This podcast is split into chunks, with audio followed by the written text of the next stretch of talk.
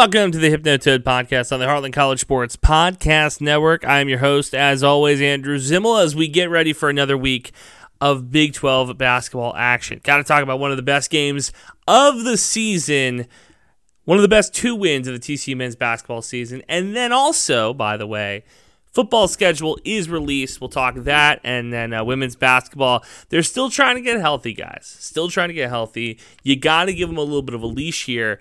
But they play Kansas this Saturday.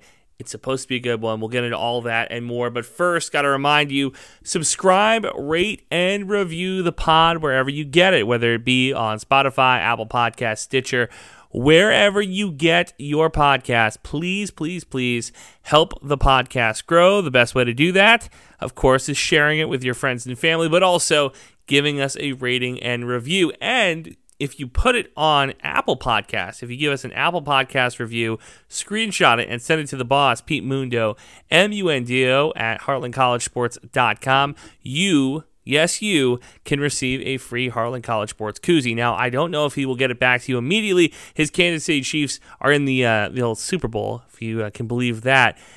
You might not get it immediately, but I promise you, you will get it. So, subscribe, rate, and review the podcast wherever you get your Hypnotoad. All right, let's talk. I want to start with football.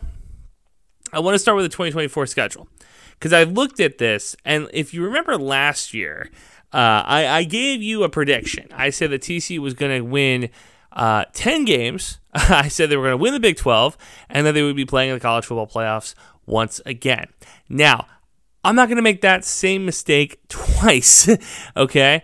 Uh, whole new quarterback group, right? Chandler Morris is out. Is it going to be Josh Hoover? Is it going to be somebody else who steps in during the spring practices that really differentiates himself to take the reins and be that next quarterback? TCU low key, eh, you know, has had one of the longer lines of quarterback lineage Right? We're looking at almost what, like 15 years of solid quarterback play.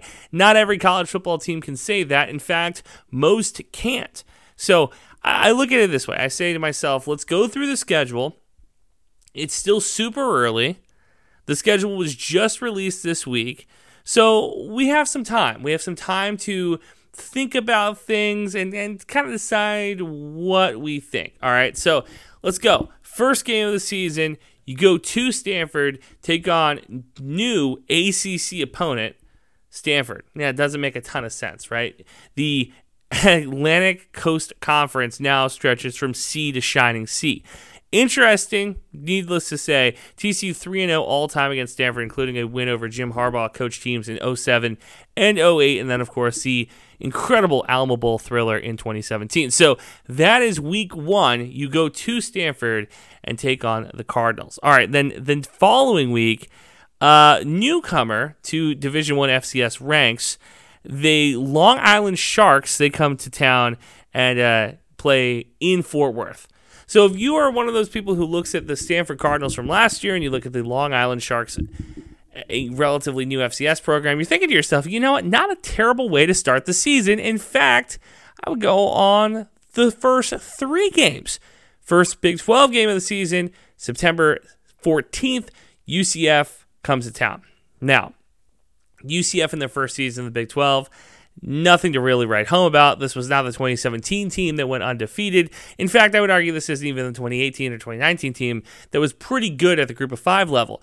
It's a whole new ball game in the Big 12. I'm not exactly uh, somebody that's buying a ton of stock into UCF in year number two. We will see what happens. That's week three. Week number four, SMU in Dallas. It's the first battle of the Iron Skillet with the Ponies being members of the ACC. And it's the last officially scheduled game between these two teams. So you know this one. If it wasn't for all the marbles before, it's for all the marbles now. SMU has begged and pleaded and wanted to be in the Big 12 for whatever reason, whether it be the death penalty, whether it be the old Southwest Conference, that Texas and Oklahoma did not want them around, or whatever the reason, SMU has always kind of been on the outside looking in when it comes to premier football in the state of Texas post death penalty.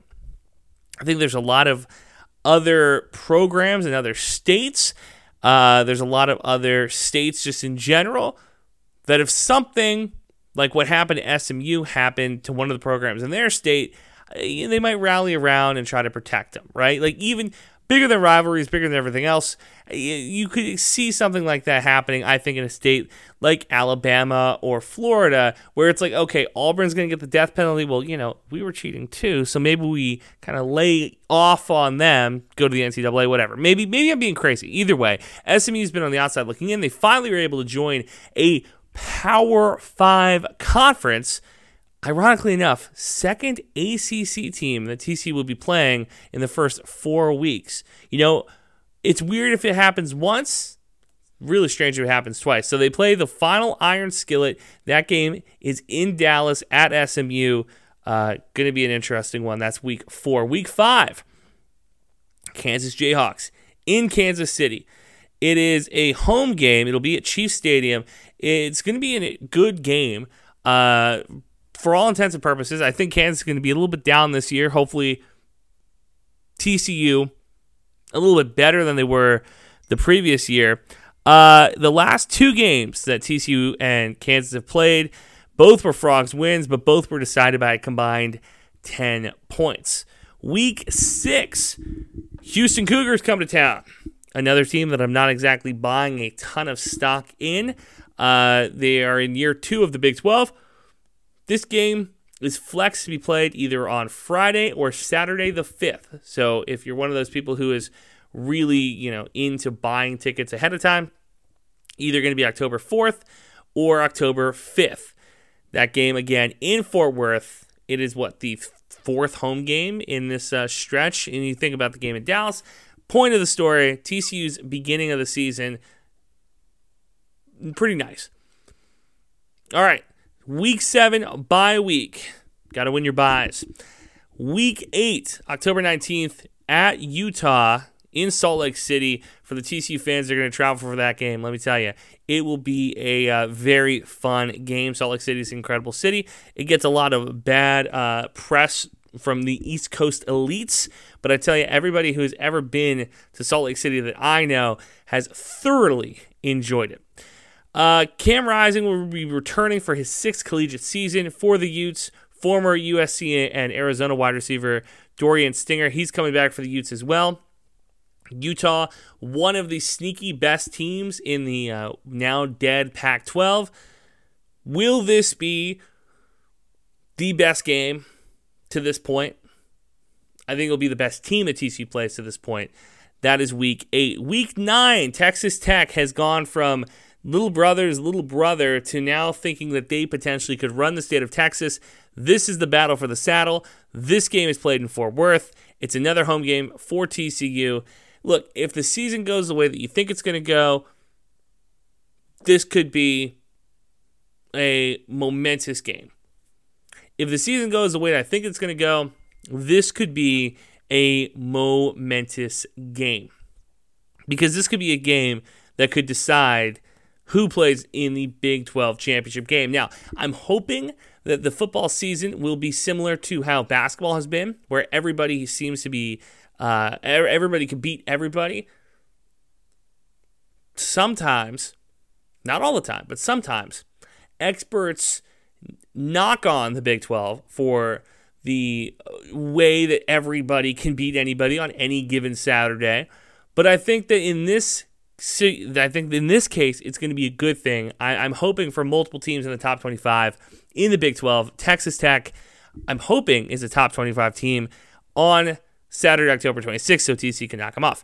It'll be the first time the Horned Frogs are looking to avoid consecutive losses to Texas Tech from the first time since 2012 2013. Those are the first seasons that TCU was in the Big 12. All right, moving on. November 12th, correction, November 2nd at Baylor in Waco. Blue Bonnet Battle, good versus evil, whatever you call the game, it is going to be great. TCU has won eight of the last nine, with the only loss coming in overtime in 2019.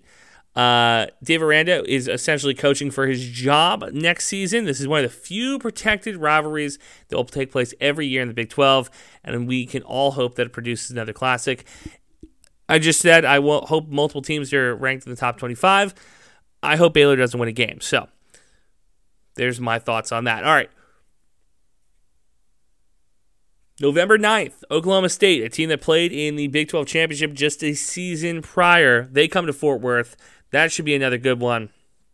Mike Gundy's squad is hunting for another trip to Arlington. I thought Mike Gundy was going to be on the way out the way the season started last year. The fact they ended in the Big 12 championship game, I still think the seat is it hot? No. Is it warm? Perhaps. November 9th, they come to town.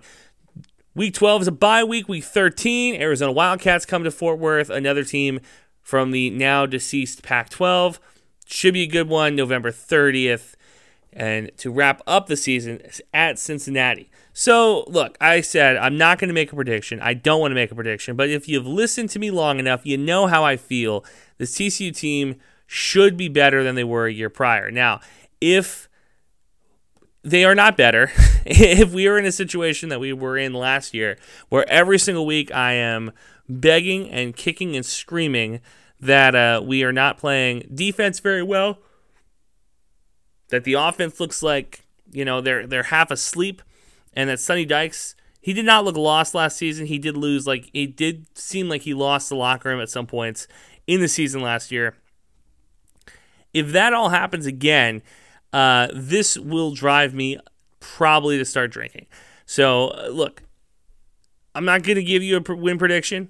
We're not even at the spring game yet. I am telling you this. You look at the schedule, you look at the home games, you look at the way the TCU finished the season last year. Kendall Briles is coaching for his job, new defensive coordinator, TCU, Arlington, collision course. All right, let's move on. Let's talk basketball because it has been two great games back to back. Now, I, have mentioned a couple times that I think that this TCU men's basketball team is a little bit worse than they were a year ago. I, I've gone back and forth. There are times where it looks like the, there is a more complete team on the court. And there are times where I think to myself, man, oh man, do I wish we just had one stellar player. And especially watching college basketball is very frustrating. It's a frustrating, frustrating existence because you get all these games. You're taking in what 20, 25 games a year of college basketball between the regular season and the conference tournament. And then really, you it's kind of just a crapshoot during March Madness. So I said before, I will reiterate on the podcast that this is a team, this is a program that should have the bar at the Sweet 16, and anything other than that should be a disappointment. And anything more than that should just be a little icing on the cake.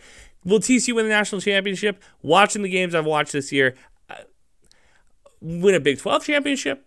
It's possible. Let's go through their last two weeks of games. Starting two weeks ago, a loss in overtime at Cincinnati. Should TCU have lost that game? If you look at the box score, you'll say yes. Watching the game back, watching the highlights back, I can tell you now that I really wish that they could have gotten the job done in Cincinnati. Then they go hosting Iowa State at one point loss. But now they've won three consecutive games in Stillwater, in Waco, in triple overtime. And then on Tuesday night, recording this Wednesday afternoon, on Tuesday night against number 15, Texas Tech. The Big 12 has never been as good as it is right now. The Big 12 has never been as good as it is right now. Micah Peavy had a perfect game from deep against his former team, 4 4, career high in makes from downtown. He finished with 18 points and a team high for assists. Okay. The Big 12 leader in three point percentage, Trevian uh, Tennyson was 4 for 8, finished his night off with 23 points, and Jameer Nelson Jr. came off the bench to make two threes as well. TCU shot the lights out uh, against Texas Tech. Makes me a little nervous, right? Because is that something that you can expect every night out? No, you can't. But to get three consecutive wins, you look at the way that they beat Baylor last week or last Saturday. You look at the way that they win a midweek game. It's hard for some teams to get up for midweek games. It's even harder when uh, you're you're playing a top 15 team in Texas Tech. The game being in Fort Worth makes life a little bit easier, but I will say that this is one of those wins that I look we're going to look back at the season and hopefully say, "Hey, this was a turning point." Now they do have to go to Lubbock later in the season. That's next month. Uh, well, we're recording this on the 31st. 20th, so again, in a little bit less than a month, they've got to go to Lubbock. Um, but they finished the season out at BYU, at West Virginia, home against UCF. You look at the way that the Big 12, again, a absolute gauntlet, uh, an absolute gauntlet uh, this year. You look at where they rank, and again, they're in the mix. 16 and 5 overall, trailing only uh, Kansas, Iowa State, Tech, and Houston in the overall rankings. You look at them in conference, 5 and 3. So right now they would be, what, the 5 seed coming into the tournament? Oklahoma, Kansas State, all behind them. Texas is kind of falling off too, 14 and 7 overall, 3 and 5 in conference play. And they come to town this Saturday. Now, I've been telling people since Texas and Oklahoma decided to leave the conference that every time you get a chance to kick Texas's ass, you should. With that being said, it's a whiteout, it's a 1 p.m. tip. I don't know. I don't think the game is going to be any. It's on ESPN too. I wanted to double check that. I was like, I don't think the game is being nationally televised. It is. That's on me. ESPN two, 1 p.m. tip against Texas. If TCU can string together some wins here. They got to go to Ames uh, on next Saturday, right? So they play Texas this weekend. Next weekend, they go to Ames, and then they have a quick trip back to Fort Worth to take on West Virginia. West Virginia, not exactly anything I'm writing home about. You look at the way that they have been, uh, their season has been going two and five uh, in conference, seven and 13 overall. I'm just saying, keep an eye on this men's basketball team because if they can get a top three seed coming into the conference tournament, wouldn't shock me by any means uh, if they end up winning or at least playing for the Big 12 championship game. Now, teams that matter going to Lubbock on the 20th. That game is going to ha- carry a lot of weight. Baylor's three and three; they're 14 and five overall. It's a rivalry game. That's going to be an important game. But the rest of the schedule to this point, at least, you know, Iowa State, Tech, and like I said, that Baylor game, and then of course this Texas game on Saturday. There is a shot here that TCU could really juice the stats a little bit. Now, at the same time, watching them play all year, they're going to drop a game that they shouldn't drop. They're going to lose to a team that they shouldn't lose to, and we're going to have a little bit of a panic attack on the couch watching them. All right, let's move on. So after forfeiting two games last week, TCU women's basketball has been able to bounce back in a mighty big way. The story at the, to this point should not be I can't believe TCU women's basketball uh, are losing games. The story should be I can't believe TCU women's basketball are playing games because they have been the most injury riddled team maybe in women's basketball. Like, there are so many other stories, there's so many other big stories happening in women's sports that this TCU women's basketball team is kind of flying under the radar. If players didn't get hurt, if we if we had everybody back, this would be the story that would be leading every single ESPNW article. This would be the story that is leading every single uh, female or women's sporting story. Like Caitlin Clark, incredible. Uh, but let's be honest here. They have done a miraculous job of turning this program around. A team that won what nine games last year, 15 and five right now, and a chance to continue to put some wins in that win column. This is a incredible story. That being said, they are not going to be healthy, maybe ever. okay, but they're not going to be healthy until about the midway point of February the hardest, the most difficult month to win basketball games in is February. Because at this point, if you are a team that has your sets, if you're a team that has figured it out, if you're a team that's bought completely in, then you are not going to change anything. And if you're a team that has struggled to this point to find ways to win games, which to be fair, TC women's basketball has not done that. The women's side of things were winning big games early in the season. Now, part of that could be a you know little easier cupcake schedule, but 14 0 is 14 0. But since what the beginning of January, they've only won one game, one win in the month of January for the women's basketball team. Again, two forfeits, injuries, all the other jazz that goes into that. I will say this. You look at the teams that they're playing. You got games against Texas and Oklahoma, West Virginia, Cincinnati. I'm not going to tell you that this is a women's basketball program that, again, is going to win the conference, but I do think that they are a team that has a chance here to make a little bit of noise, especially if everybody gets healthy. Kansas three and six overall, ten and ten on the season. That is your game this weekend. I would pick. Uh, I would pick TCU to beat Kansas this weekend. It's a home game for the Frogs. Uh, you don't want to miss out on that. All right, that is going to do it for the Hypnotoad podcast. We will talk next week because we have Senior Bowl stuff happening this week. Next week, we'll talk Senior Bowl. We will talk a little NFL draft. Uh, we will probably be giving our predictions for the Super Bowl. Um, but yeah, no, it's an excellent week of Hypnotoad and an excellent week of TCU Athletics. Reminder subscribe, rate, and review the podcast wherever you get the Hypnotoad podcast, whether that be on Spotify, Apple Podcast, Stitcher, wherever you get your TCU content. Please, please, please help the show grow by subscribing and reviewing. Send your Apple Podcast review to Pete Mundo, M U N D O, at heartlandcollegesports.com and tell him when you write your review, you shoot him that email, say Go Chiefs Go, and he probably will get it back to you a little quicker. Thank you guys. We will be back again next week with all things TCU.